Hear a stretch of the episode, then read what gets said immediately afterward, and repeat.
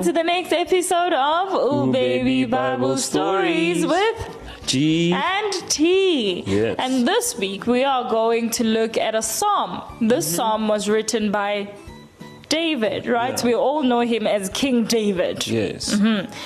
This is how it goes. The Lord is my shepherd. I lack nothing. He makes me lie down in green pastures. He leads me beside quiet waters. He refreshes my soul.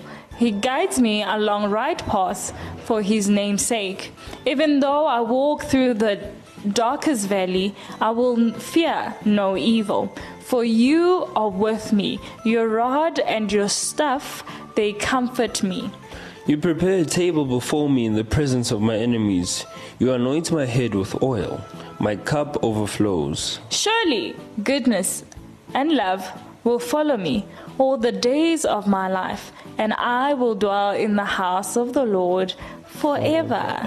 How awesome is that? That is really awesome. Right? Listen, literally, the challenge here is that we together Yeah. are going to learn this psalm, psalm, right? yes.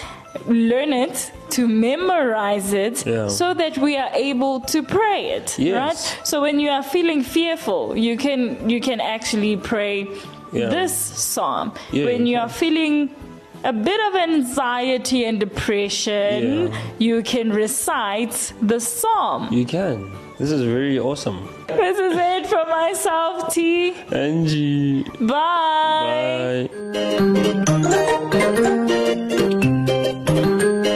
Hey kids! Don't forget to come back for more Bible stories every single week. Let your mommy and daddy help you to go to www.activefm.co.za. See you next week. Bye.